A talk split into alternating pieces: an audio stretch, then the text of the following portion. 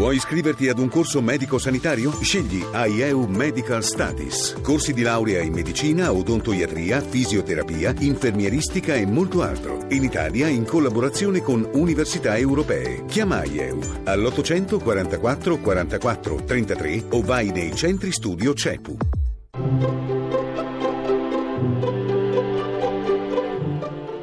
Il pensiero del giorno. In studio Davide Rondoni, poeta.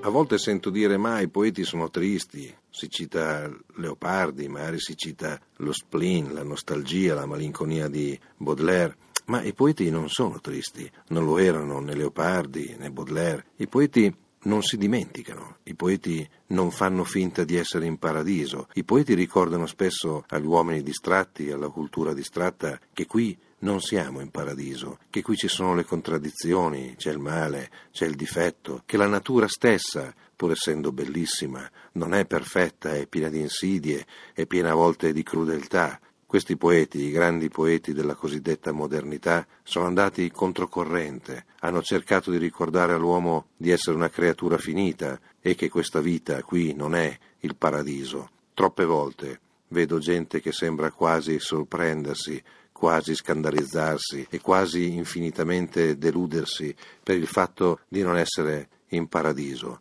per il fatto di accorgersi di essere davvero in questo posto Beh, i poeti sono i meno distratti, sono quelli che guardano bene, che non si fanno ingannare dalle ideologie o dai sogni a basso costo di qualche utopista da strapazzo. I poeti sono quelli che ricordano all'uomo che è l'uomo, che è una creatura, che è in un posto con dei difetti, con dei limiti, e che qui si può vivere, si può vivere cercando di fare il meglio possibile, ma non siamo in paradiso. E scandalizzarsi di non essere in paradiso è il primo e peggiore dei mali.